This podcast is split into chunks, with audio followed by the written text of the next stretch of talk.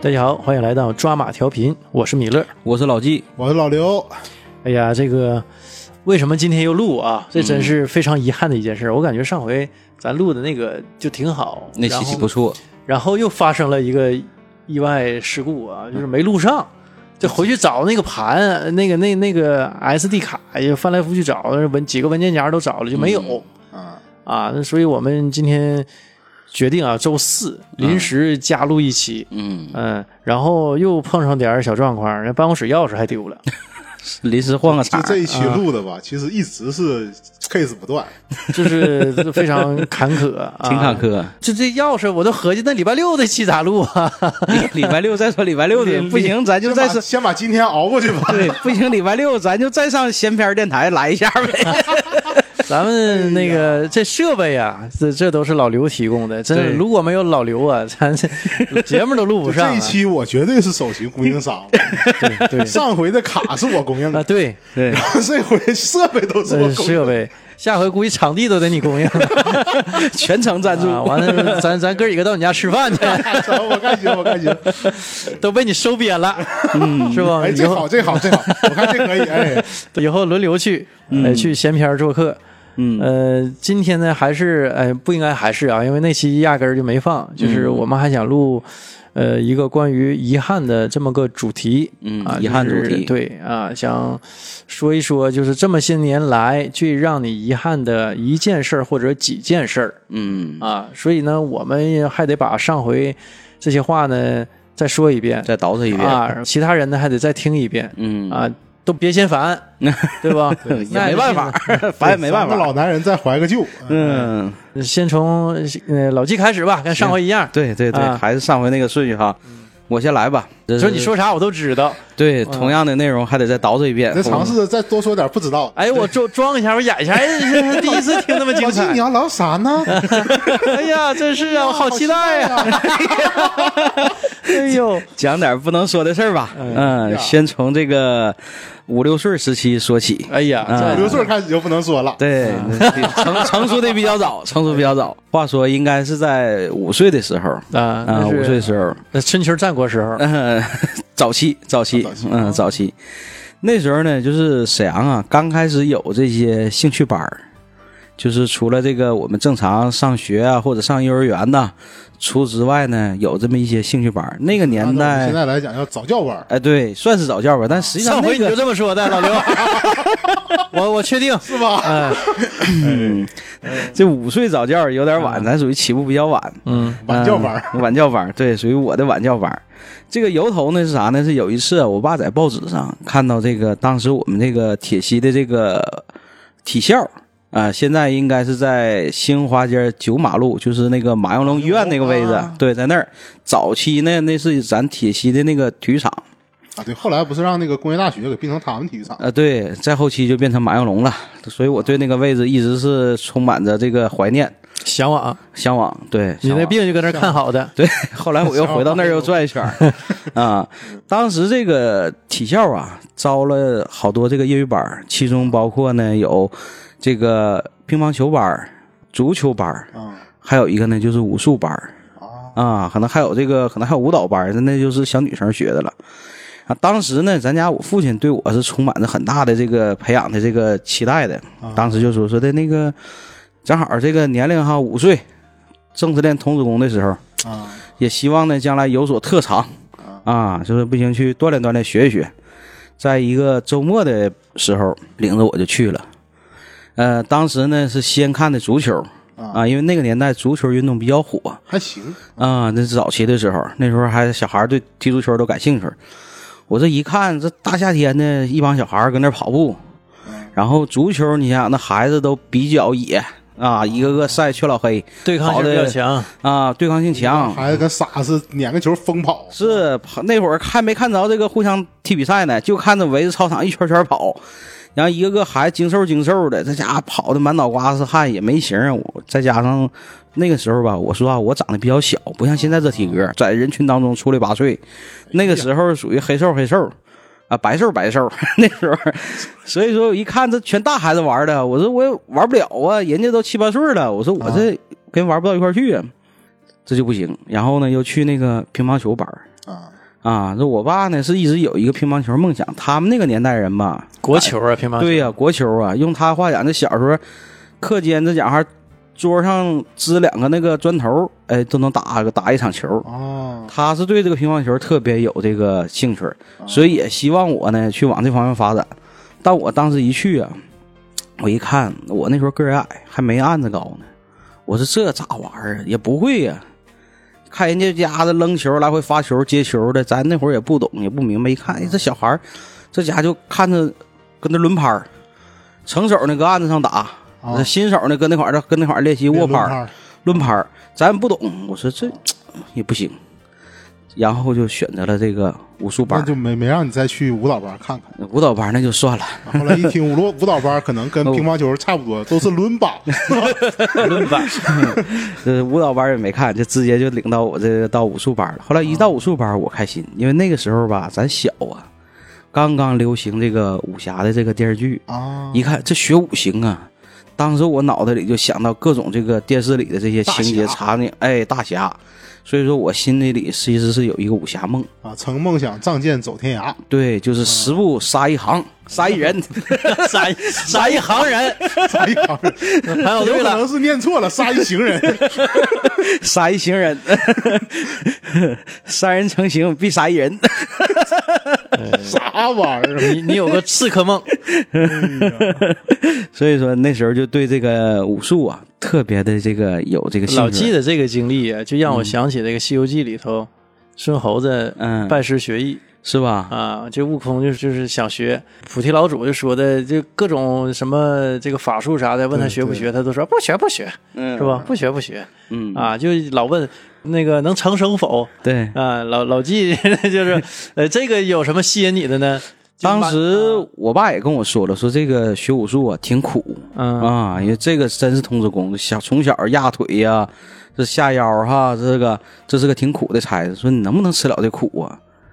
那时候我咱哪懂这些事儿，啊咱看不到这里边的苦，就觉得小孩儿家子你是打拳呐、你是你是练这个兵器哈，这多漂亮啊！而且咱说还能有一个行侠仗义的一个大侠梦，这我要学成了，将来我出去我见谁我打谁去啊！谁也谁也不敢打我。那时候不像现在呀、那时候就想行侠仗义做好事儿啊，所以说我说我得学 这个现嗯在不就不想做好事儿是吧不？ 是，现在主要是没那些房子给人住，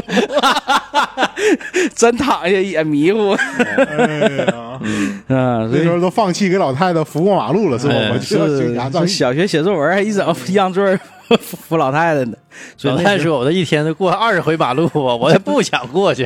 候 这马路就过不去啊。 所以说那时候对这个武术还是很感兴趣的，当时也是一门心思，我就要学这个。啊，啊，咋说没用？我爸那时候还劝我说：“不行，你乒乓球吧。”啊，我说那不中国行，乒乓球的未来就靠你了。嗯，期望很高。我说不行，我就要学武啊，我就要学武。所以这也是当时下了这个人生第一个决定，就是学武。弃文从武，嗯，那个时候，后来可能又学医，后来又学弃医从文，”你是鲁迅 呢？去东渡日本。 嗯，这是后话啊， 后话。当时那个这个体校的这个武术班啊，它挺有意思，它有点像那种全脱产的那种，就是上午呢教你文化课，然后呢下午给你安排这个武术的这个训练。啊，类似于学前班儿是不？对，上午还正常教你这个幼儿园学的这些东西呢，啊，对易筋经啊什么的，是吧？嗯，都讲。降龙十八对掌，这老师呢也合计说的，这个当代的这个武术人才不能没有文化，啊所以早上午的时候给我要们只能看图看不懂字儿。 对文武双全得 是嗯嗯你你光看图容易走火入魔呀， 自己得要有一个读懂理解的这个过程啊，啊、所以那时候呢，就是整个就给我送到这个体校，天天每天早晨送，晚上接，就像这个上托儿所似的啊、然后我们在那儿呢也是，也算个兴趣托管班儿是啊吧？呃，差不多，差不多啊、是当时是按照这个这个兴趣儿这个这个模式啊去去培养的。我还记得那时候呢，挺有意思，在哪儿呢？嗯、就是每天我们是中午吃完饭儿都睡一觉，睡醒了之后开始训练，搁场上先是绕场，绕着咱那个小小训练室就开始跑圈儿，这不还是跑圈儿吗？这是热身嘛？啊啊，然后跑完圈之后开始，我往这个窗台上一人搭腿就开始压腿，啊，这不还舞蹈 吗？伦巴， 不，这这个就是这个身体方面的这个训练基本功都差不多。啊，然后拿一个东西开始啊抡，抡， 这不还是羽毛球吗？乒乓球都来了，嗯，但是那会儿好在哪儿呢？我们这个训练呢都在室内，那不像那个足球，足球是在 啊，室外对室外，啊它受这个多少受气候影响。我们那会儿是全天候训练，所以那时候哎呢挺苦，就是基本上是不间断，啊，从最开始的教一些基本动作，然后教一些什么几个拳法，现在也想不起来什么拳法了啊。记不住了，记不住我了，刚想太问久什了么太久了，啊哪太路久拳了法，啊？那什么当太时祖长拳什么拳啥也记不住了啊，啊这是太多年了。趵突拳，然后 趵突拳 野球拳，一个一个大猜手串往猜上拳扔，，野球拳。 哎呀，嗯，然后后期呢开始学短兵器，啊、有学刀的，有练剑的哎呀，啊。我是当时选的是练剑，耍剑耍呗，耍剑，对，以当时耍剑，因为这老师说了，说你这个形体啊，耍适剑第一合名，啊这个练剑，因为呃练剑的这个人，不论是男孩儿和女孩儿吧，相对来说就是瘦溜一点儿，这这这小剑哈一抡上之后 很好看。啊一般小孩儿就稍微敦实点儿的，就容易嘎到自己就就练刀，就练刀，哦尤其这个地滚刀啊，或者扫堂刀啊，哎，这基本上攻下山路就特别这个灵巧。所以当时我那个形体还挺适合练剑的，这老师说你就练练这个吧，说你就往这方向走。哎，这个我也挺纳闷儿啊，就是这书记父母，咱咱特别熟嘛，父母咱经经常见面儿，嗯，就是书记的父亲母亲都不胖，啊都不胖，是是这我我就挺意外，就是书记怎么 就是这个体型不像他父母啊啊，，这个那你是没呢，见着我 爹吗？那你是没见着我爹吗？就是我，我是用亲身经历啊，去解释了一个生物学的名词，叫基因突变，你知 道吧？就我哎我呀我我真的我我上学从小学到大学啊不是到高中一直有家长会嘛，就每回家长会，我们班同学和老师一直要问我一个问题，就是你爹妈咋跟你长得都不像呢？他他没没合计你花钱雇的， 人才市 场花八万也雇的，嗯对但是真的老纪现在真想不出你清瘦的身形练剑的模样，真的。哎，有有机会我给你找找那个照片啊，确实，那个时候吧，我是属于啥呢？就是嗯体弱多病哦啊、用我妈话讲就体弱多病，因为那个时候的体质不好，一到这个变天的时候，身体总感冒。啊，就体脂率比较高嗯、就那时候 体脂率高，体脂率低，啊啊，这么啊，我就说缺的体脂不缺好的缺的太多了， 所以说那时候呢，也考虑说通过这种练习啊，可能也是增强体质。再不济，再不济，这是增强体质。确实，这个也达到这个效果了。因为这个学武术那几年，确实身体啊慢慢的训练的还是挺好。再加上呢，因为那个时候你想想，五岁一直到七岁呗，这几年，这将近三年的时间。啊呃，随着你这个小孩儿孩子在成长过程中，再加上这种大大负荷的这种体育训练，他的这个整个身体的缺口也是很大的。所以那时候我吃的挺多，实话讲，那有时候晚上训练完之后回家还能吃一顿儿，啊，等到这一直个延续到现在一停，这个胃口就没回去。哦，所以后期等我不练的时候，基本上一年长十斤，一年长十斤，一过假期必长十斤，就一直到，唉，一直长到初中，就那些年一直在长分量啊，。一个假期长十斤，那你一年二十斤的分量长，嗯，就是那时候就长特别邪乎，因为那会儿能吃特别能吃，以前训练的时候能吃，但那时候能消耗出去啊。对后来训练一停了，这就收不住口对对了。对再加上对小孩儿本身也爱吃， 那我终于知道这个书记的遗憾了。嗯，当时就不应该去。 你看，像我现在我的体型，对吧？至少像父母一样。对呀，嗯，所以那时候这个你说这个遗憾，这是又谈到这个遗憾上了啊。啊所以是讲到这儿还没到遗憾时候呢， 只是先交代一下背景。然后后期呢，随着这个年龄也到这个上学的时候啊，再加上这个。嗯，可能也确实学到后期啊，父母也考虑，就是你的这个学习时间和你这个训练时间能不能这个有这个冲突。嗯那、后期我们就改成这个晚上上课了，就白天孩子我们都上学嘛，啊没有上时文化间。课啊，对，就变变成晚上这训个练去训练，啊白天呢你是上幼儿园呐、你是上学前班啊，还上上课上学啊，就尽量跟这个学习时间、学校的时间别冲突啊在一块儿，因为那会儿我们当时那个队儿能留下来练的小孩儿就不多了。啊，啊，一点好一点多筛就是对，就是好多就是随着差不多有的上学了，或者练的感觉，哎，没啥希那啥了，没啥希望了，再啊就有个就腿折了啊，啊，或者是压腿哈，是感觉不行，这这这嘎筋巴一声，抻不开，那你这股指这 个疏松先了天没有这个劲 儿，那就别往下发展了。所以我那有会儿点还龙是骨撞骨吧，我那会儿还是底子挺好的，还是很有希望的啊，啊所以那会儿我就一直坚持练。老师也说说的，你看你练这这这这两年哈，你挺不容易的，能尽量还是克服克服。对，人生能有几个两啊而年的？且这个那时候其实不光我们通过学习有过出路，那时候也有就是走这个文体事业嘛，就通过这个上这个体校，你有这然个后哎，然后开始走另一条的职业道路啊最。终进入了少 林寺，王宝强，是不？ 那你那时候就也没王宝强什么事儿啊那了时候也没有宝强这一说啊！你要真说少林寺，这这完了没后了， 这麻烦了，那这一下子，啊，遗憾就是因为这个， 明白了，嗯，这牺牲太大呀！是所以那时候说实话可以，还俗嘛，对不？先出名儿再还俗，那做人得专一，得执 着，不能半道儿走所以拐从弯头儿就开啊始！还 俗了。 嗯，完过两天再回去，那不能反反复复，对不对？嗯老千纪锤百炼嘛。老纪不能干的事儿。老纪得服 役啊，所以那个时候还是在这种这种反反复复的这种纠结下吧，后来就放弃了，就后来就没再坚持下去。我记得应该是七岁的下半年吧，那时候两年呗，练了才呃满打满算将近三年，两年多啊，啊，两年多的时间。然后我还记着我刚上刚入学的时候，啊，刚入学我们那会儿六岁半左右就开始学校就有那个叫呃育红班儿那上学之前吗？对，就上学之前对学在前班上吗学前班，对学前班、育红班更早，一这个词名儿儿一个名儿，啊、这词儿更早，反正那会儿也叫育红班儿，就是也是跟在学校正常上学一样，也不天天背个书包上学放对学。对，讲学校那点玩意儿，对对对，就是提前让你熟悉一年级对的小课学的程预。小学的预科，对对对，就是那会儿我们就上这个。当时我刚去的时候，然后老师就介绍一下，每个新来的同学都会介绍一下自己，说的那个这谁谁谁，这个是那个学武的，啊。老师，我叫小纪，嗯，我擅长耍剑。老师，你滚一边儿去！ 提一边儿了。 所以那时候这一介绍的时候，学生啊，这个这学生这同学会武术啊。完，老师说的，那不行，给咱练两段儿吧。前面反正地方也不大，我这家的那会儿还嘁哧咔嚓的干嘁哧上，咔打一道小长拳把，桌子椅子全拆了，那倒没有，但是当时确实一个一个这个小翻身哈，一个小空翻，嗯，确还实空，翻了。哎呦，我那会儿会空翻，还能 你打现这在个还能翻起来吗？现在够呛了，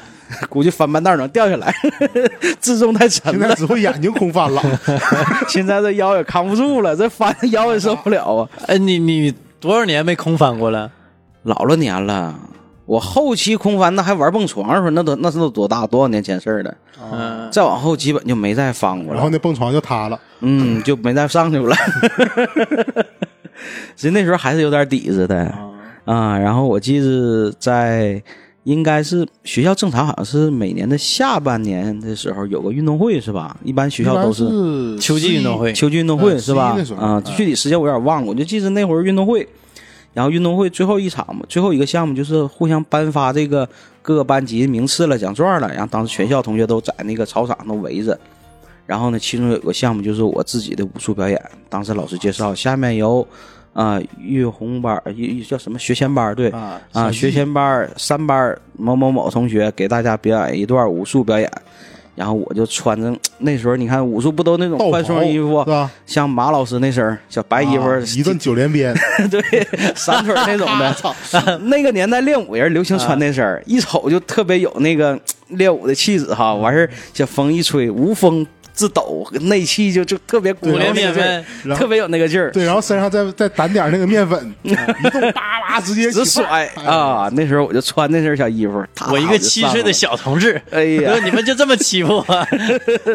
那时候我就走在这个操场中间，夸夸夸打了一套小长拳，中间把我会的那些什么小绝活也都整上了。哎呀，博得一这个重彩呀！报个菜名什么的。哎呀， 那时候不会那个绕口令儿曾啊 花丫，曾行长， 整走着哈。所以那个时候，我觉得是我人生中头一次的那个高光时刻，就是哦在全校师生面前自己独自的有这么一段儿哈表演小白眼，嗯嗯，之后就每况愈下然了后没。没收获几个迷妹什么的吗？那时候也不懂啊，哎呀那我好那时候我也不像不明白这些事儿啊。啊，那时候女生一说话，咱都脸红，不好意思，也不懂一谁。年级脸红啥呀我？没到一年级呢，六岁那时候还没你上敢嗯学骂呢？我？所以其实那时候吧，现在想，实际那时候是很非常出名的一个事儿，对吧？就是我可能不认识很多人，但是很多人都认识我。我记得当时我哥跟我一个学校嘛，我有时候课间去找我哥玩儿，完儿我他们班同学就说：“哎，你小弟那个练武术那个来了， 就就会这么介绍我啊。”那会儿我哥上五年级，说你小弟练武术的，完儿我哥就可牛了，哎， 我小弟学武的，你要是哎，他要是晚两年，就等那个什么《旋风小子》那个哎电影啊，儿上了，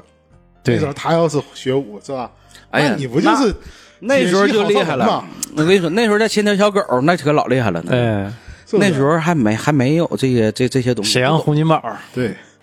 现在是有红金宝学体习格好儿， 造文，现在体格儿到了， 但灵活性差了啊。所以那个是真是，特现在想想啊，那个时候的那个心情还特别美。有时候偶尔做梦我，我总会想到那个时就刻梦，回铁西体育场，嗯，可能是现在就是在梦里是翻跟头折把子，对，然后夜探马应龙， 这是受伤了，这是。先折把子没折好，这 这坐尖儿上了。 这可太伤 了，一个空翻落地一蹲，哎呀，嗯坐尖儿上了，哎呀，所以在这个策划这期节目的时候，那天米勒跟我说说聊遗憾，我说遗憾是啥呢？我先想到的是一个非常这个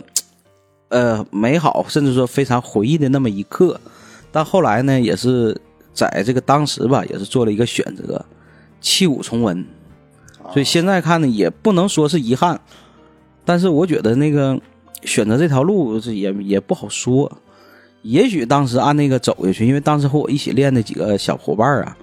呃，后来有几个就练的挺好，就是嗯进专业队了。进专业队了，去北京了。哦，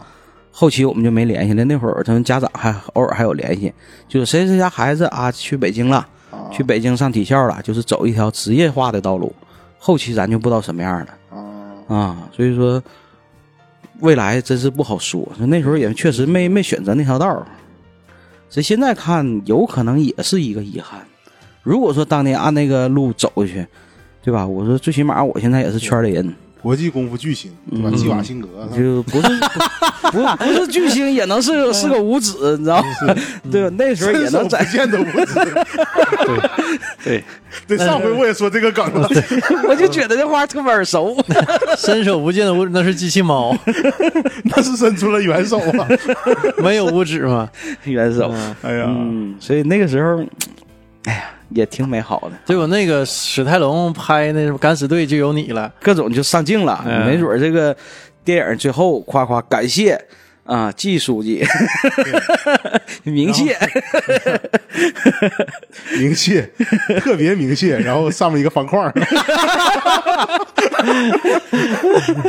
哎呀，还还是在框子里哈。也 谁行，跳脱这个框框？对，也行，早晚都得进块儿， 嗯，嗯早一天晚一天事儿。那起码那不进那大名单了，对不？对，进大名单了。那时候咱说，那咱说我咱录播客，那就绝对行了了。对，对吧？圈里人那这是自身带流量，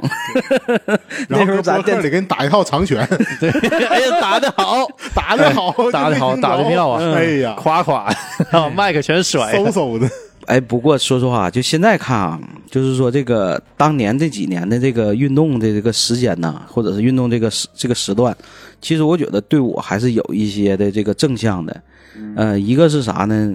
我记得那个大学时候我们打军体拳啊，啊，就学校那个军训嘛，当时打军体拳，当时那个教官。被你打了不是被我打了，当时就看到你挑之后眼前我一们亮挑一个就是百人方阵啊！啊就从我们那届学生里挑出一百个人去打军体拳，完你们就九十九个人儿，完就挑不来最后那啊我一以为是个，摆个人形的方阵呢，百人方阵因为那个时候 百人方阵，你你这叫斩百人的老刘啊！百人斩，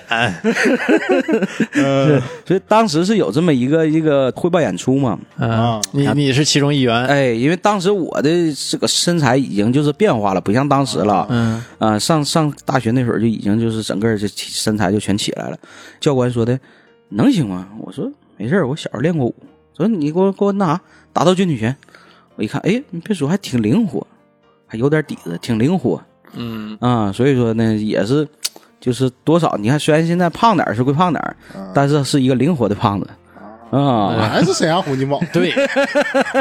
没毛病。嗯书记说完了，嗯，差不多了。就我就这个这些五六岁的事儿差不多就了。是一个这个遗憾，就是一个这个未来武术之星的没落。嗯少年的大侠梦就此陨落了，嗯，画上了梦句号醒。了。嗯，怎么说呢？说是遗憾，算是一种对另外一条路的一种憧憬。对，对主吧要是没走上那条道。啊嗯，也不算是什么遗憾吧。嗯嗯，但是我我感觉就是怎么说呢？就是现在啊，回过头来奔四十了，咱哥几个就有个词儿离我们越来越来越远啊，就是什么未来可期，像这种类似这种词儿，我感觉就离我可远可远了。就嗯基本上呃我们的人生轨迹差不多，应该就是目前这样儿，或者上下不会偏离很多。嗯，只会越来越不好。呃，那你是这 那这，那个未来可期就是被欺负的期。 那那那就真是未来可未来期。可期呀左耳被欺负了。哎 呀，这打碎了牙往肚里咽那种，哎这录完我抑郁了，集体回家 emo 去了。还还仅剩一颗坚强的心，咋整？ 外外边已经被欺负透了。嗯， 那老刘呢？老刘上回讲啥吧？我真有点记不住 了。这像上回讲了一个医学奇迹啊，嗯就是这个关于这个应试教育的一个一个经历，就是我小学升初中考试的时候的事儿。嗯然后那阵儿那阵儿其实学习还挺好的，没想到后来雨落那么快，你知道吗，嗯断崖式的崩。那个时候好歹呢，这个这也不是什么自吹自擂啊，嗯就是也算是有希望能挑战一下东北育才啊，啊，能挑战一下那个学校。那也算最强大脑了。当年那也时候算，还还算有有有有希望吧。那时然后候育才的种子选手那都是老师的宝儿。我们那会儿班级就是有几个学习好的同学，当时育才因为先考嘛，对吧？育才是先考，他是单独出题考试的，小学到初中不是对不是，我们是大卷儿，啊。你们是大卷儿过分儿啊啊？嗯啊！我们那时候大卷儿，但我们那会儿是是像书记说的，是先考，就是我我嗯们是我们是大卷儿，然后到那时候再筛。啊，啊咱们那会儿是游离于那个我们那个体制之外的另外一个一种规则，对对是不是对它是单独，而且吧，它是一种特色式教育。对它还有挺有意思是什么呢？比如说的，我我当时我同学他脑瓜特别聪明嘛，嗯，他就是四年级的时候他就报了育才初中，就就是属于练兵嘛，啊，对对你说对对那种啊那种有，啊啊，嗯，他那种是是是那种就是什么，我们那阵儿叫天才班儿，那个年代就流行这种所谓的从普通孩子中选拔神童。对，我记得我同学是五年级的时候去参加，就是六年级那个小升初的那种考试，啊，当时他考上了没去，当时他考上那个所谓的九千班他没上，因为他是奔第二年他准备啊上育才的，我以为他本准备学武了，这 那时候还没认识、嗯没认识我，没被我带走，因为当时他确实就是我们那个那届学生里他就是挺出类拔萃的嘛，啊考上了也没上，就第二年就奔育才去的，啊，结果第二年还 没考上我，那年是分两档儿，嗯然后育才和二十是一档儿，嗯然后剩下的就是这个像一二六一三四那种啊和平区那种，就是那那一档儿嗯啊，然后底下剩下就是再再差一点儿学校，那就是要不就是分直接片儿分嗯啊，按片儿那就没有什么考的必要了。嗯啊，就这种。然后我当时是一志愿报的是育才，二志愿是报一二六，所以就在育才，你育才那种一志愿是呃不单独给你分配考场的，就跟你二志愿那个那个学校去考去。嗯然后一二六离当时离我家特别近，是嗯嗯，然后那那阵儿我妈可能觉得就是手拿把掐，也不用怎么准备，毕嗯竟来说学习好嘛。很自信，很自对，信，很自信。然后电就是考试当天的时候，你早饭也没怎么太刻意去准备，嗯就把头一天晚上的菜溜一遍就完事儿了。嗯我这这这这高高兴兴的蹦蹦哒哒我就考试去了嗯啊！啊，后来考试考到一半的时候，就忽然间眉头一皱啊，既没上心来，肚子咕噜咕噜响。哎，有反应哎了。呀，这这就不对了，这这就有点要这个奔涌的这个架势，你知道吗？啊，但是当时考试呢，老师要求的是你必须得是交卷儿，你才能出去出考场，对，就是不然是不让你出。对，这我给我整的没招儿啊，我就赶紧就把这个东西写了，着急忙慌写了，写完之后要上厕所啊。管什么对错了？对呀、草就草是了赶事紧嘛。赶紧整完就完事儿了。这第一科数学的时候我就开始那么教了，教完之后也没有纸啊，就是当时老师发那个草纸嘛，最后收回那草纸还能剩两张，啊，我管老师要了个草纸就奔厕所冲。哎，那纸儿可挺大呀。哎呀，那小事挺大呀，而且这这这那那东西，以前家长不都说嘛，说这个，我估计你们也被灌输过类似的生活经验吧？就赶上如果要是有内急，没有什么方便的时候，没有手指就把纸搓吧搓吧，对，嗯对吧？就就就用吧，对吧？对但是你要知道，那个时候那种就是 A 四开面的，当时不叫 A 四纸，叫十六开纸嗯，对，很啊大。。那个那个，它是它是一面是滑的呀。对，那玩意儿啊你你蹭手 上，皱皱吧皱吧，基本跟砂纸就没有什么区别，你 知道吧？就是这个这个使用的体感极差。对，那那纸儿然后 呢，我当时那个身体状态也极差，就以至于说考完试之后，最后这个成绩也不是那么绝对的理想。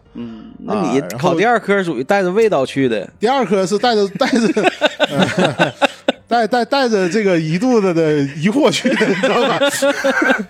啊，你说哪个疑惑都行啊，困扰的疑惑也行，是遗留的疑惑也行，啊，然后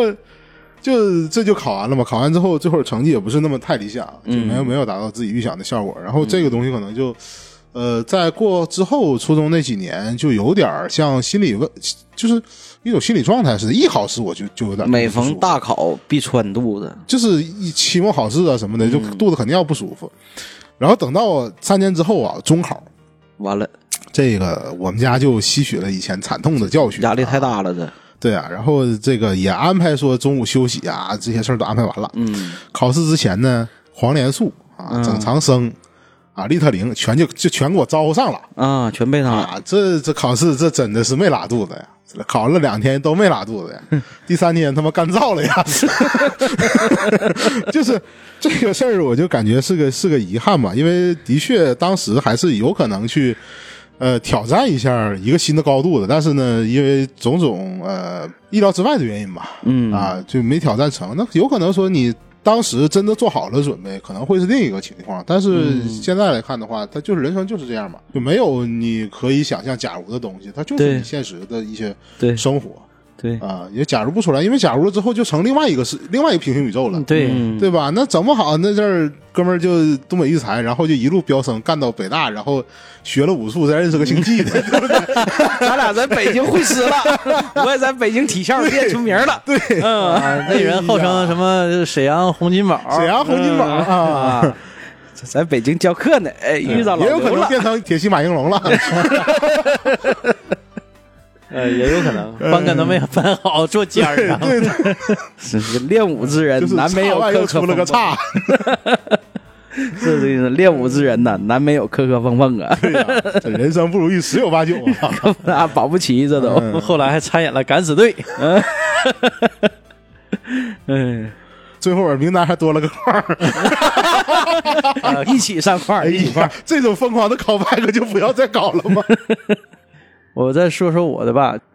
就上回就说嘛，说就是没有规划。嗯，我是做事儿吧，基本上就是走一步看一步啊、可能有有些人做事儿呢是走一步看十步，我可能走到这一步啊，我就看下一步嗯啊，我不会看那么远，嗯所以对我自己的职业呀，就是主要是职业啊，没什么规划。嗯就我现在这个活儿，就是还是说我之前的一个朋友在十年前，嗯然后当时看我无所事事，就说：“哎，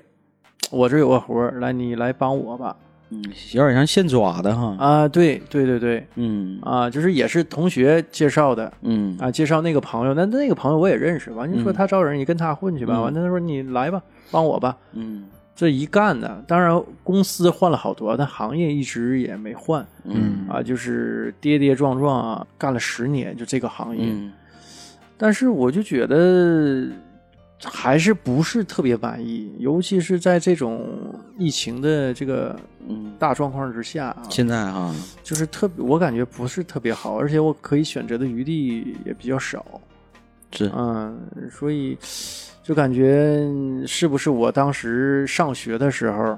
对自己有一个更好的规划，是不是会有一个更好的职业发展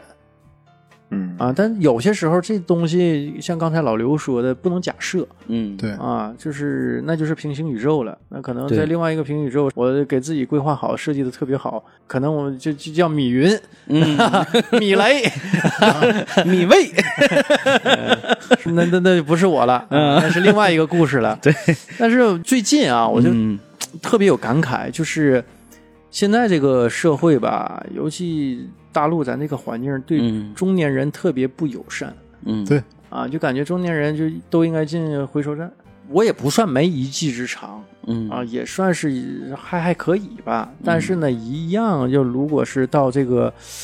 呃劳动力市场上啊， 这实际就是劳动力。嗯嗯，咱不说人才吧，就是劳动力吧，嗯嗯没什么太大竞争力。就你一看年纪啊，奔四十了嘛，嗯就被刷掉了，肯定是这样。嗯咱都不说性价比，就比如说你可能稍稍比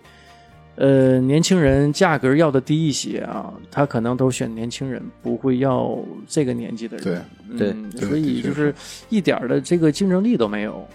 嗯啊，所以就一度感觉很迷茫。一九年我之前那个公司不就撤出沈阳了嘛，沈阳对分公司就彻底黄了。嗯之后就换了，这几年换了好多工作啊，一哦直都不是特别顺利，不太可信，嗯，都不是特别可行。而且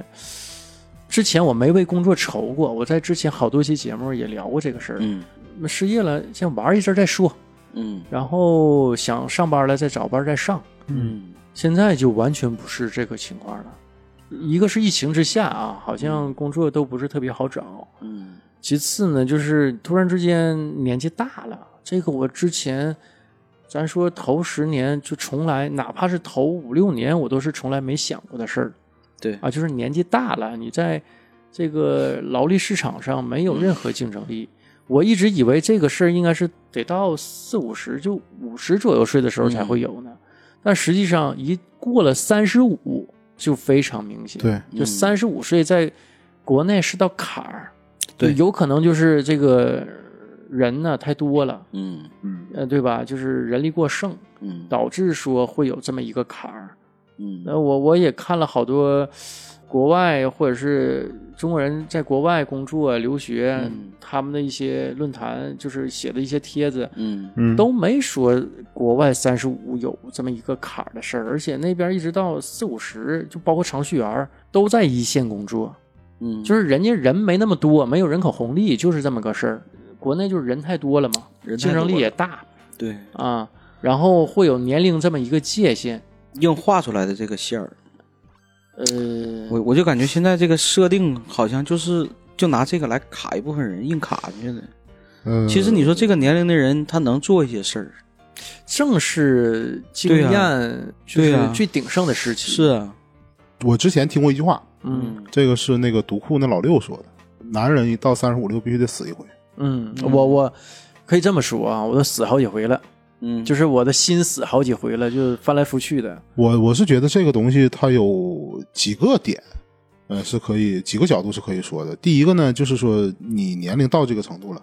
我我不知道你俩有没有这个明显的感觉，嗯就是到三十五左右的时候，明显感觉精力没有以前旺盛了，嗯，是跟年轻的时候的确是不一样。对，嗯你像我是个球迷，我明显感觉到我他妈以前啊，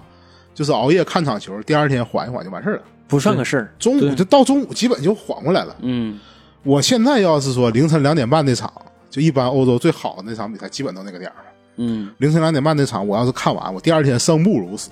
嗯，对我对这个疲劳感的消耗能力完全是跟以前是打对折的，嗯这是一个。再一个呢，你到三十五左右呢，按照现在我们周围社会的一个啊、就是这个生活轨迹的一个进程，到三十五左右开始，爹妈开始老了，孩子开始有了，嗯，对，我们的精力要照几年前被牵扯的太多了。对，然后我今天其实再回过头来再想再聊这个话题的时候，我在想一个问题，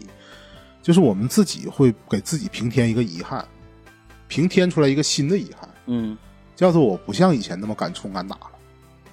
顾虑太多了。对嗯你看我作为一个单身，我作为一个离异单身，我前段时间接触了一个观点，叫中年人的爱情没有飞蛾扑火，只有瞻前顾后。嗯，对，太对了，他不是不会像年轻人那样，我我义无反顾的我去扑出去，他会想很多，没有那种以后怎激情？么啊办？对，养老怎么办？会权衡，嗯，他权他权衡要权衡的东西太多顾了，虑太多了。因为一个是很明显，父母现在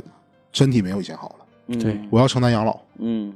这个是我天然带着的。嗯，而且就像刚才米勒说那些，就是国外的，因为你大的社会环境不一样，对，嗯你的保障体制不一样，对，造成了你这到这个年龄段你要考虑的东西肯定不一样，对孩子的保障体制，包括说对父母这个年龄段的保障体制都不一样，包括说我们以后要面对的这些东西，原先六十岁嗯退休，到我们这波人基本就六十五了，对我们要想想我们还得要将近面对的直面的东西不一样了，对呀、一想还得工作三十年呢。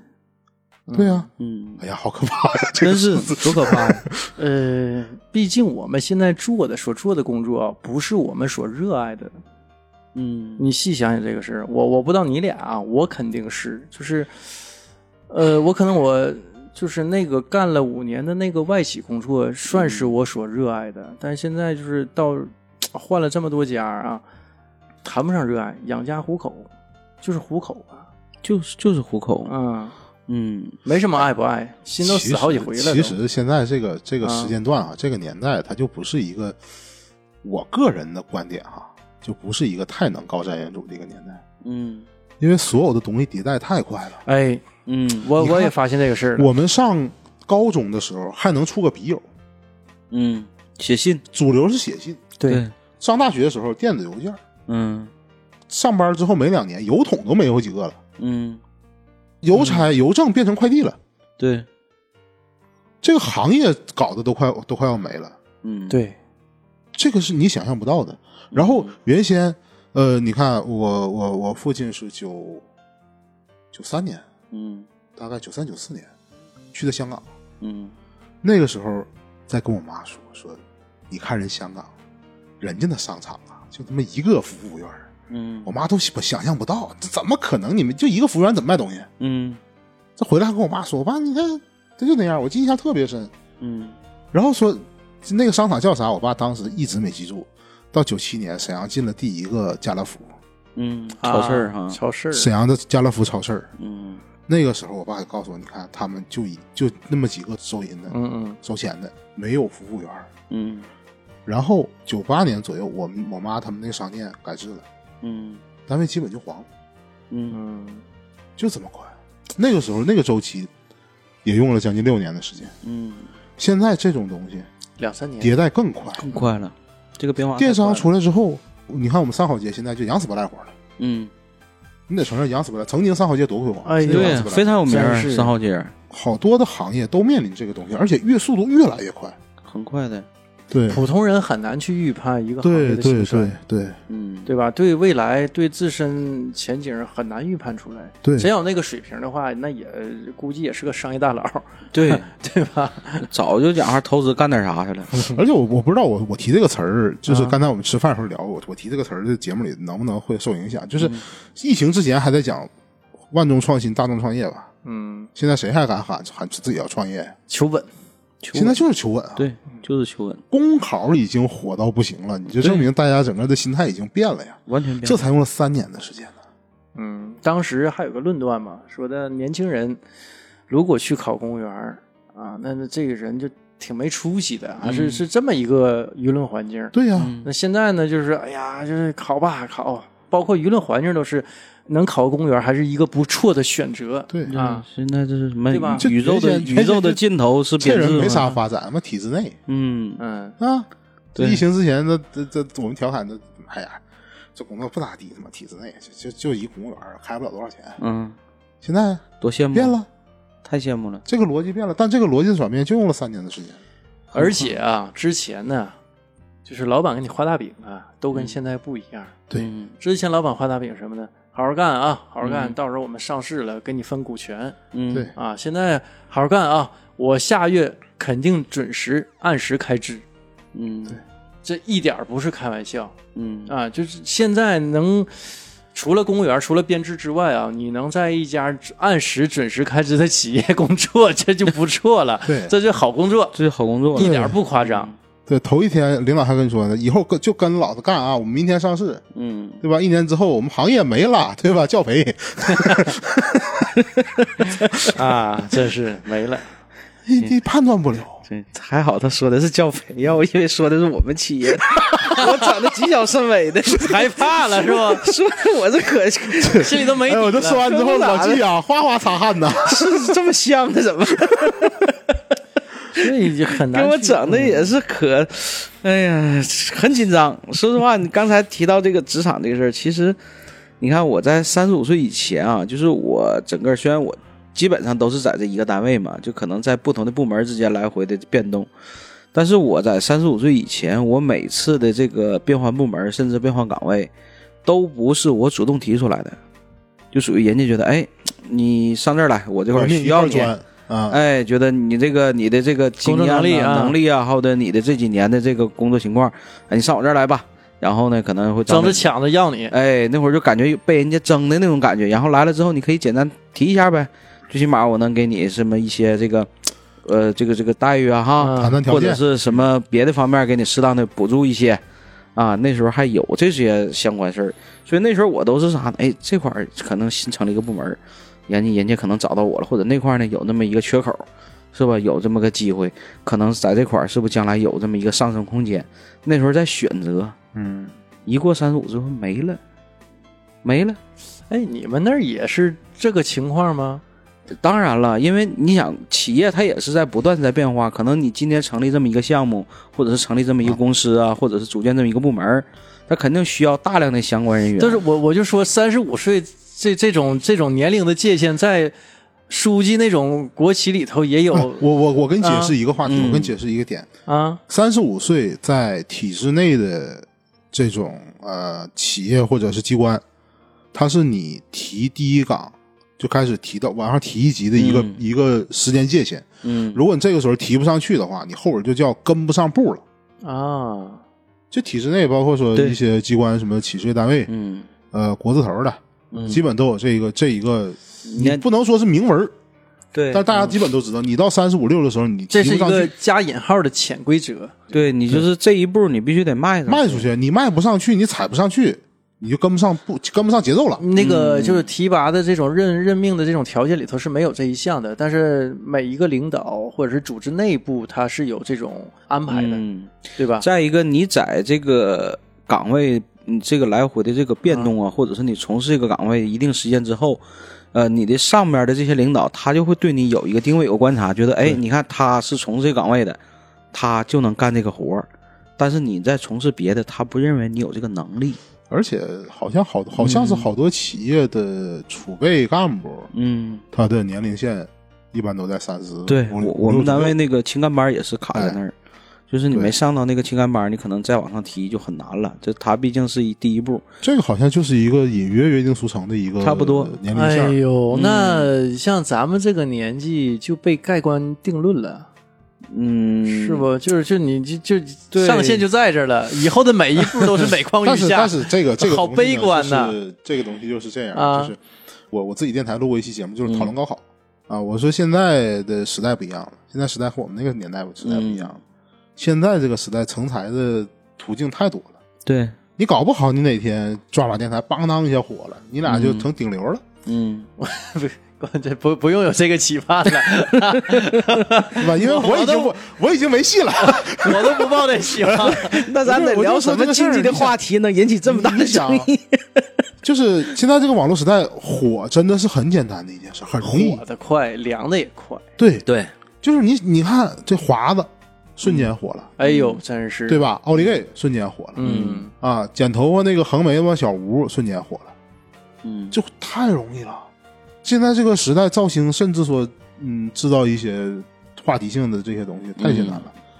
而且你不像以前，你说 UP 主这东西有学历门槛吗？嗯嗯，没有。但是讲单口，讲单口喜剧，它有学历门槛吗？嗯对没有，嗯，对吧？但是这个我感觉 这个你比你老老实实的上一个班儿把工作做好更难多了，对 对吧的确是，对 吧很有可能没饭吃这个事儿，啊，是啊，很有 就可是能。你你你可能你你这种上限可能是没有没有封顶的，但你下限也没有、 也也没有兜着的顶啊哎上， 好像唠唠就跟我们唠没下限了，你说，哎呀，咋整？你说，哎呀， 那就有可能像书记说的完犊没饭吃啊，你自己给自己画了个饼， 没饭 吃。对，然后把线儿给画没了。真的，一说到这儿啊，我愈发的就觉得，你说我原来啊，就是、说实话，啊我父母都是普通工人出身，嗯就是没有这种作为我一个领路人。嗯啊，就是他没给我太多的指点，因为他们对这个社会也不是特别懂，对对吧？你、嗯你现 他们的认，现知也就是在那嗯个对对对，在所以今天我到了他们当年下岗的那个年纪，然后我父母都下岗了嘛，后来、嗯就是觉得他们特别不容易，嗯就是我今天面对的这个工作上的这个迷茫啊，不知所措呀，你想想当时他们得多难。我对特别理解他们，那时候的选择更少，不像那现在。不，是选择没有选择呀，嗯，就是闭着眼睛往前走啊。不知道出路在哪儿。是啊，走到哪儿算哪儿。起码我们现在，呃，你我我再不济啊，嗯咱就说不行，我我肯定是有饭吃。嗯我不，行，我送快递去呗。嗯你管挣多挣少呢，对对吧？或者是我我我跑个腿儿什么的，嗯，那起码是有一口饭吃。他们当时连这个机会都没有，真是这样。对，当时那个谁，我我大学同学跟我讲说那，那个他父母的同事吃吃晚饭呢，吃着吃着男主人就到阳台抽根烟，抽完烟老半天人没回来，媳妇儿一去找就跳楼了。嗯嗯，这个都是真实发生的案例，就他跟我讲就这个情况。嗯啊，完我我大学同学老杨嘛，就是就是说他家里头，当时他父母也下岗，也是，就是虽说啊父母不会给你传达这种负面的消息，但是但是呢，你作为一个那个年纪的孩子，你也是完全能能体会到那个那个压抑的情况的。嗯他说当时就是特别压抑啊，我也能多少隐约的能体会到那个难处。嗯啊，你现在反过头来看，我就我就觉得，能在那个年代挺过来的人，就是我我感觉都挺了不得。嗯，我对至少他们战胜了一个时代。是、是，就是我老说嘛，时代的一粒尘埃压在个人身上就是一座山，嗯，他们扛着山都过来了，顶着山过来的现在我们正面临着这这座山而去，啊，还有疫情，嗯，这都是时代的尘埃，是，情况也不是那么乐观。说实话，嗯啊，所以我就这三年吧，从一九年，呃，为什么做播客啊？没跟老刘说过，我一九年特别闲，就是一九年我们当时的业务啊就急转直下，我就隐隐约约的就觉得，完了，这对这公司可能要黄不太好，啊，嗯，有个研判。呃，就是因为从四月份不批费用了。嗯啊，没有费用。我们作为一个广告公司，客户不出钱，我们当时就干待着。嗯啊，就真是干待着。从四月，我印象特别深，一九年的四月二十六号，客户就打电话说的，现在所有的项目暂停，无限期暂停，啊，就等信儿，什么活儿也都别干，你不要先干，先干完之后没法给供应商结费用，我们就都停了。嗯停了之后，带带拉拉干了几个项目，就特批的项目，就一直待着没事儿嗯干，没事儿干，我就跟那个红楼，我说咱做一档播客吧，就这么个事儿。因为我原来工作特别忙，老加班儿嗯，也没时间想其他的事儿。呃，当然这个当时的收入还算可以啊，我就觉得还不错，加班有加班费，所以加班有加班的，没什么怨言。嗯而且这个活儿，我刚才也说过，这是我比较爱做的一个工作。嗯突然闲下来之后呢，有点儿无所事事嗯啊，也预判了觉得会不太好，但给自己找点事儿干，嗯等着领赔偿。我在那儿已经工作五年了嘛，合计能赔个几万块钱儿，那就我不能先走啊啊！但是我也联系猎头，也在给自己找找下家。但是那边找我了呢，我也说先等一等，就想拿这几万块钱赔偿，也想给自己，因为之前特别忙嘛，太忙了，压力也大。嗯我来的时候还跟老刘和书记讲呢，我说半夜凌晨三点多，啊，从现场出来，跟供应商上上车，那这十二月份的长春呢嗯出差，合计上车能好点儿那车里比外头还嗯凉，那跟冰窖似的。就是你你哎呀外头有风，风特别大嘛，但是上车里是没风了，那车里跟冰窖一样，对，呃，特别苦。但是也怎么说呢？那也过来了，也是一段儿现在回忆是一挺有意思的一段经历啊。我刚才当笑话给你们讲的，嗯，但是突然之间闲下来之后吧，有点不适应，也觉得这个态势不太好嘛，就回赶紧找点事儿干，就是开始筹划呀，这个播客呀怎么做呀，方向是往哪个方向去去做。然后九月份上线了第一期嘛，但是实际上我们筹划了四五个月，嗯筹划时间长，准备的比较早，哈，后来后来、嗯、我们就拍板说嘛，我说我拍板说，甭管做成什么样，甭管剪成什么样，赶紧传，要不这一期永远也开始不了。对，就可能明年这时候我们还在策划，还在企划，对对对吧？这一期节目。我说就传说第一期，反正也确实不怎么样， 设备也不行，各方面都不行，准备的也不好，但是也也上线了，就这么个事儿。做了几期之后吧，等到十二月呃中旬的时候，我就接到消息了，啊，就说公司不行了啊，跟你们谈赔偿啊，嗯然后公司呢能挺到一月末，一月末完工资给你们开到一月末啊，嗯正好是因为过年嘛，嗯我们都合计行啊，拿赔偿。有干十几年老员工，一拿拿几十万的啊，啊，确实就是也挺不错的。然后女的嘛，我那些那个我那些同事都老员工，女的都四十多了，没几年就退了，所以人家也无所谓了。对于人家来说无所谓啊，对啊没这真是这样。我我们当时我我老合计嘛，当时也巧了，我正好那年一九年三十五周岁，嗯正好三十五周岁，对，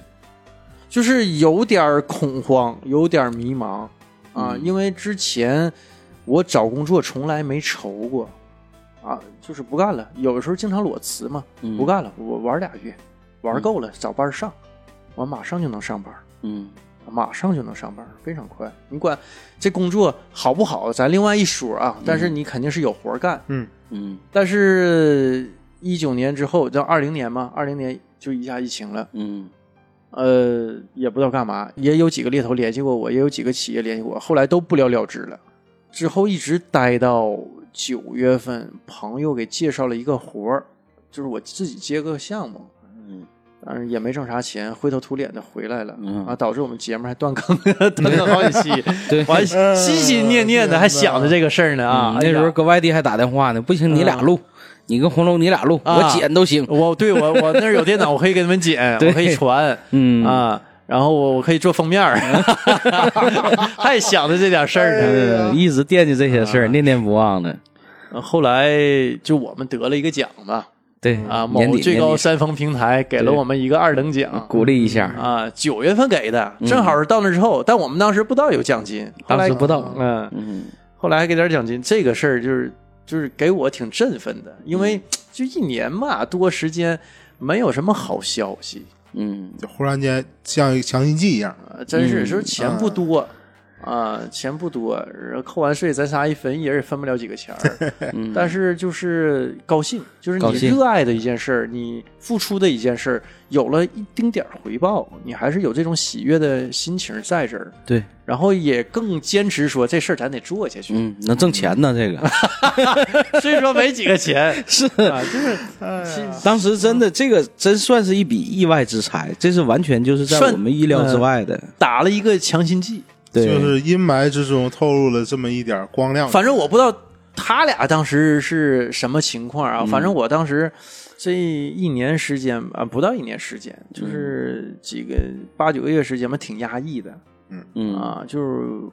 反正一直到现在啊，我这劲儿一直都没缓过来，这将近三年时间，嗯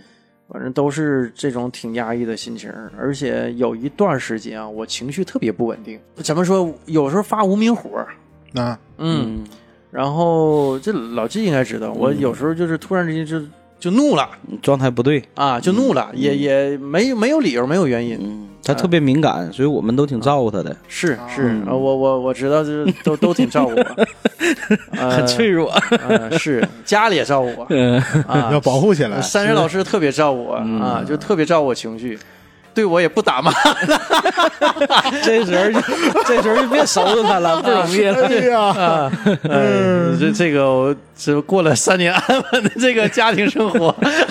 委曲求 全活呐，着，呃余华的活着写着你是吧？看了无数 次。呃，我反正就这么个情况啊。这几年回过头来再讲啊，如果说你在上学的时候对自己有一个清晰的，哪怕不那么清晰，隐隐绰绰的有一个职业规划，或者是坚持做一件事儿，你是不是这些年也有一个好的一个发展？我我我说一个，我说一个例子啊，就是我那期录高考的时候，我就跟人说，我说我高中高考的时候啊，我就特别想当英语老师，嗯，就教英语，因为本身就是对学这个东西就感兴趣，啊，愿意学然后语对言，嗯愿意学语言这类东西，然后再一个就觉得当老师挺好玩的啊、而且很实际嘛，一年两次假期嘛，嗯，对吧？而且有一定社会地位，对吧？对？对，受尊敬，对，然后我高考我高考呢，就是七个志愿，六个六个英语专业，一个计算机，然后让计算机给截胡 了。嗯这节的对，然后当时呢，我还想再考，再往高一级考的时候，我再考英语，还没考上。嗯没考上呢，就是这个事实它已经是在那儿放着了。然后那天我们录那期节目的时候，我就说，我说如果我真考上了，嗯我真当英语老师，嗯他妈教培黄了，嗯，嗯，对吧？你这个东西是你是你预期不了的。对，但但这事儿吧，这真是老刘说的，预期不了，预判不了。对谁能想到，就是说教培不行了，嗯，董宇辉儿从英语老师变成了这个带货主播，带货主播了网红，嗯而且算是顶流网红了吧？嗯你说对他来说是福是祸啊，嗯，对吧？也也也不好说对啊，那新东方从教育机构直接变成直播平台了。啊。，对，塞翁失马的的事儿啊。对转啊变太大了，就我我我就觉得吧，从这件事儿上，我觉得这个俞敏洪老师就是特别了不得的一个人啊。嗯就是他是那种韧性特别强，而且他受过挫折特别多，但嗯是依然就说的我对一件事我能把它坚持下来。教培不行了，那我就另谋出路嗯啊！我我这这波兄弟，我接着说的拉起队，我接着咱干别的。嗯，转行干别的了，呃，这是一般人是做不到的，他而且的确是有魄力，嗯，他到他这个份儿上，他不愁钱了，对，对吧？人钱对他来说基本上没什么太大意义了，嗯但是呢，能依然坚持说的把一件事儿做好了，嗯，就挺不了不得，嗯而且上了年纪了。年轻人做事儿、中年人做事儿和老年人做事儿，他心态是不一样的。嗯我记着俞敏洪他做演讲的时候，他举例说刘备嗯啊，说的这个就是他那种精神挺了不得嗯，很有韧性啊，嗯非常截有然不韧性，拔的，就是一直打败仗，嗯一直都在打败仗嗯啊，然后一直也不放弃嗯，啊，最终也成就了三分之一的霸业。对，但老于也有这种精神，嗯就是有时候我我挺容易气馁的，嗯嗯，我我不知道这个，呃，老纪跟红楼啊还有老刘啊是嗯是什么情况？我是特别容易有这种，哎呀，不行，不整不整了，啊，不行，这事儿太麻烦，不干了，啊，就是打退堂鼓嗯啊。我我说实话，我之前无数次的打退堂鼓，嗯嗯，就是好多事儿都是嗯啊，这太麻烦了，我不想干了，嗯嗯，你你们整吧，我不整了，就撂挑子嗯啊，很多次都是这样。嗯啊，就如果身边没有一个人能及时的说，哎，一起整，咱一起扛着。啊，我我估计我这播客啊，嗯我也做不了三年，而且不见什么起色啊。咱说实话，没什么起色，嗯，就这么一件事儿，耗时耗力，就这么一直做着，而而且现在双更每周 频率还挺高，啊，是 啊，嗯咱咱再开一个平行宇宙，如果你说你放弃了的话，嗯你会不会在十年又十年之后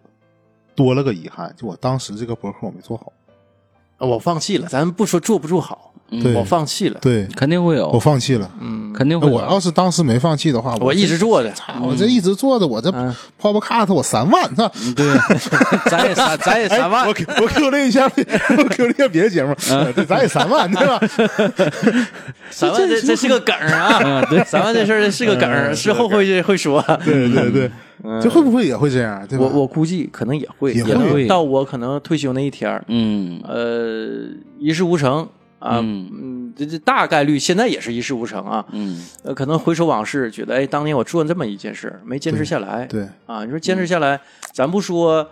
呃，说能做出什么成绩啊，起码能多认识一些朋友。比如说老刘，我们是通过做播客认识对的，对对，对吧？有好多朋友就都是通过播客。真是这样、嗯啊。我们做了好呃这么多期节目啊，这马上快两百期，实嗯际上你算上乱七八糟的特别节目，已经超过两百期了，对，啊，两百多期了。有了。啊，然后我们通过这两百多期节目，实际上认识了很多朋友，嗯，对而且这些朋友对我们都不错，嗯没嗯事老给我们寄东西。嗯啊，点的那些不记得的听友啊，赶紧的 啊，赶紧把地址，我一会儿我话会外放有在，音儿啊，听话听音儿。我会把地址放在节目简介里。嗯，呃，所以就没有这些，呃，朋友一起没事吃吃喝喝。对我们去年那个把所有我们参与过节目的嘉宾啊，就能来的，呃嗯基本上就都来了啊，包括那些飞行主播啊， 对，啊，呃，一起大家聚了一下，咱那个朋友就说说这这这种这种那个活动以后要多搞，多搞，大搞特搞。对对对嗯对对，呃，就是很难得，就是你有个由头，大伙儿出来聚一下，聚一把。对，啊起码来说啊，嗯就说可能这个播客没什么流量啊、嗯也没有太多的人去收听，嗯也没什么影响力。但是呢，这些朋友聚在一起，开开心心，吃吃喝喝，嗯，呃，把酒言欢，这不也是挺让人高兴的一件事对儿？对对，要不你谁能没事儿老这么出来聚， 对吧？咱们起码这是个由头儿。 我对的啊我那电台都被业内某些同 行批评为他们团建电台了，你知道吗？就是一录节目就就我团就建。给你团，我就给你发我团建照片儿。哎这这，我现在就是说实话，就没什么流太多人听的情况下，那就是团建电台，也没什么不好，嗯，对吧？我我不好啊，对吧对呀、呃这大大家出来对不联络聚一下聚感情，聚聊一一聚聊。对，嗯这就没什么遗憾了，对对吧？朋友们经常在一起，你说有什么遗憾？对，其实我我我也想说这个事儿，就是关于这个录做博客这个东西。嗯，我之前跟很多人说过，我说这个时代给我们很多，包括那天呃去梁那个节目录的时候，嗯嗯这个时代给我们很多方式去对做我们自己的事儿，对吧？对做视频、做博客、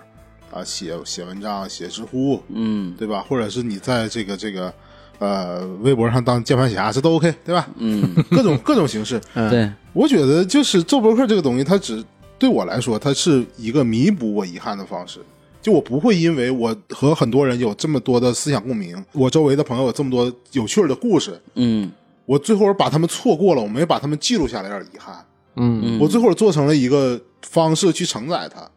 哪怕说听的人不多，最后到我快咽气儿的时候，我能告诉所有人这个是我做的。嗯呃，我们朋友普洱不就说了吗？他说他有一天呢，洗澡的时候，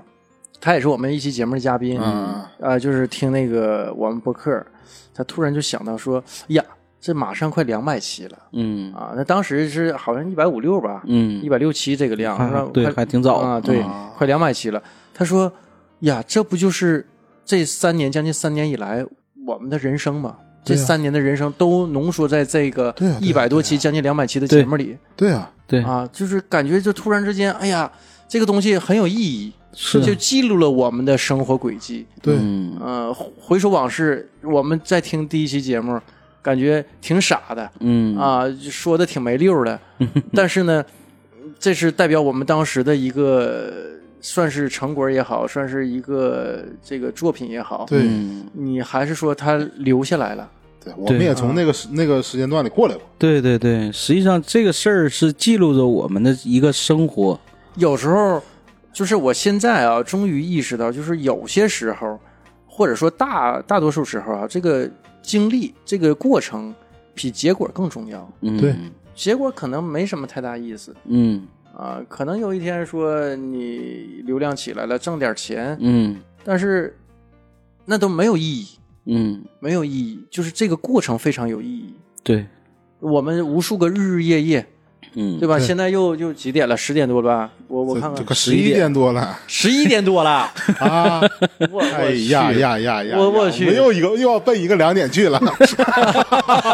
对你，你想想，就上回整到两点多，嗯啊，录到两点多，我我我就合计，你看无数个这么个日日夜夜，然后这些都是我们的作品，我我真拿它当作品，嗯，是说它可能没有什么艺术价值啊，嗯但是它有一个记录的价值，对，对吧？记录我们这个人生轨迹。没错儿，嗯，这事儿吧，我我还挺越做越带感，对呀、嗯越做越来劲是，啊、我可能有些时候吧，可能这周没录上，嗯我就感觉像缺点什么似的。嗯，就是有一年夏天，我一整整整整，我就是这个有事儿那个有事儿，咱就录不上嘛。录不上，对，那阵儿节目也经常断，嗯，经常断。嗯就二零年夏天，对，那时候特别有时候稳定，咱几个凑一块儿啊，啊，嗯，别录了，咱吃吃饭吧。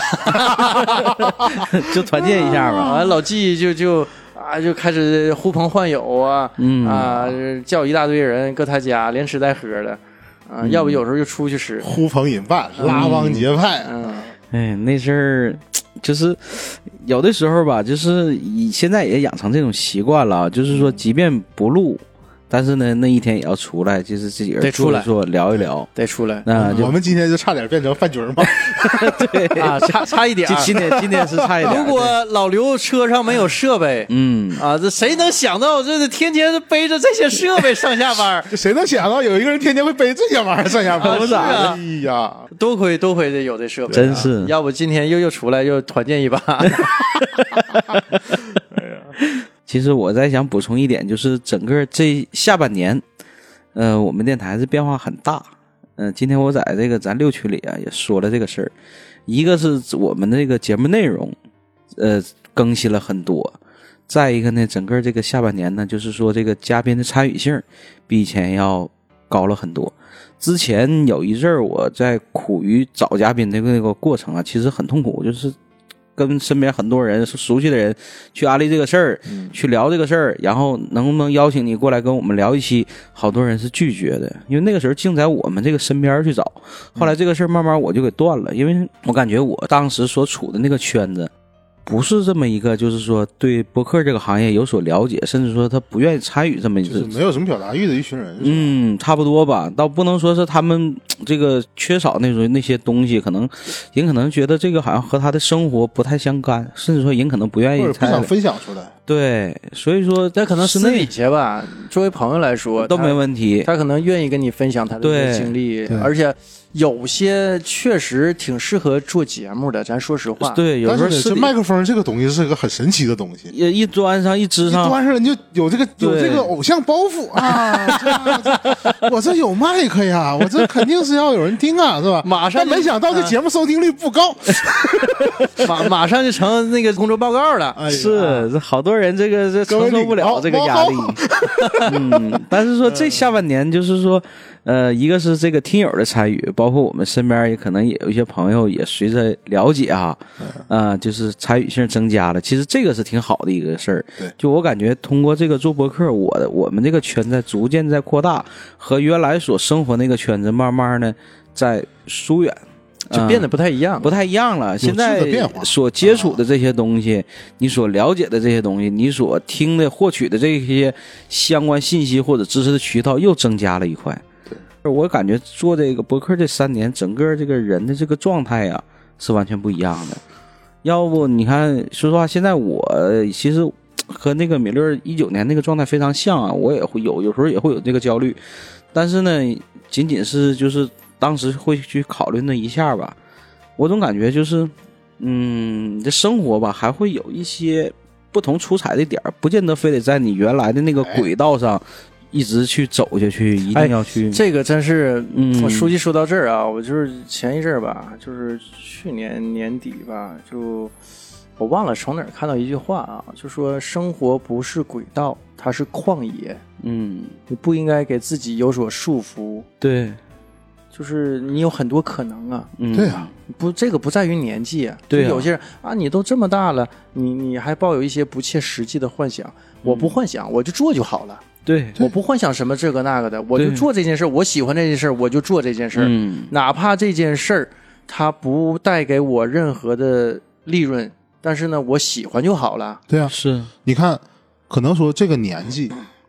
对于你现在的主业来说，嗯，它慢慢在收束你的可能性，嗯嗯，让你没有什么发展的空间。对，但是别的地方，你的人生还会有其他的一个战场啊，没还错有，其他一个赛道啊。就像我，我觉得做这个东西就，呃，对我来说最大的一个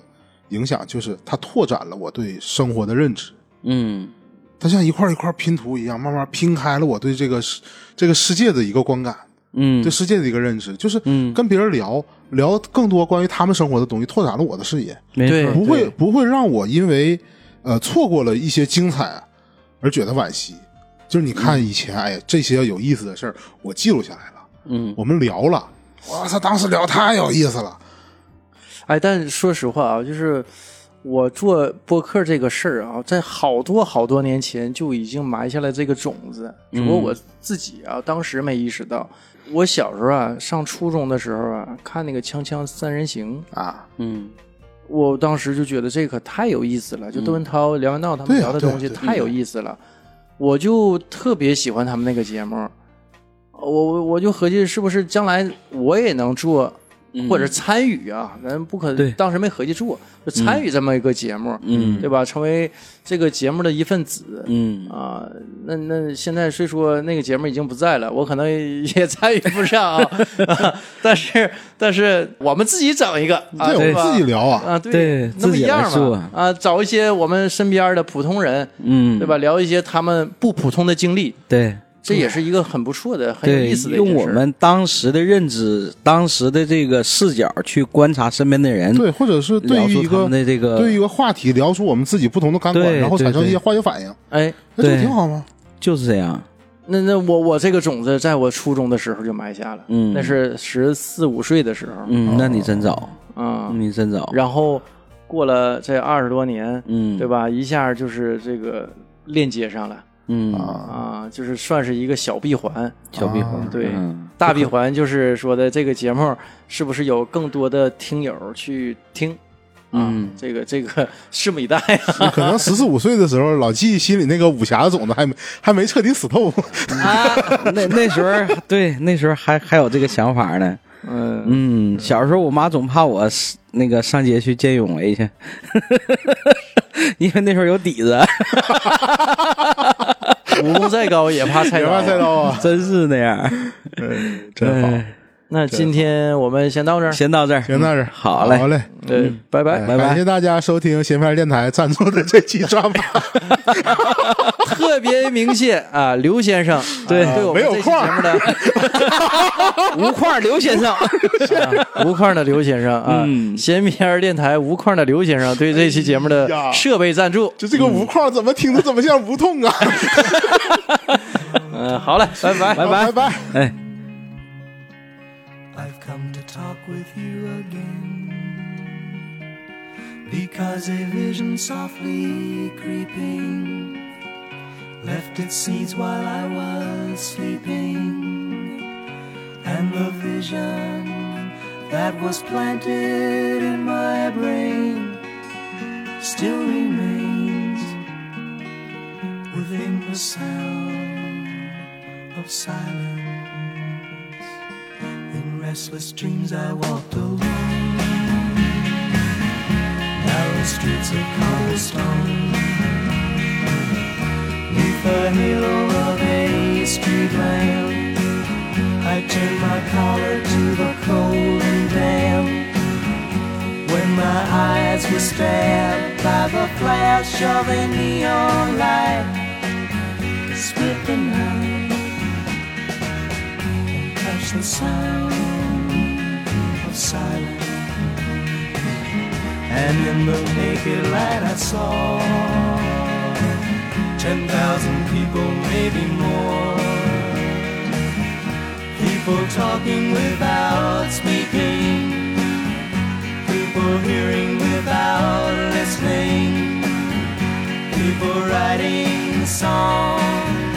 that voices never shared. No one did disturb the sound of silence. Fool said I, you do not know. Silence like a cancer grows. Hear my words that I might teach you.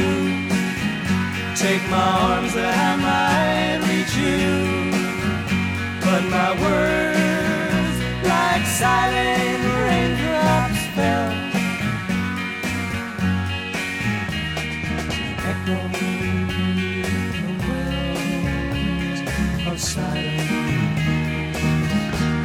the people bowed and prayed to the neon god they made.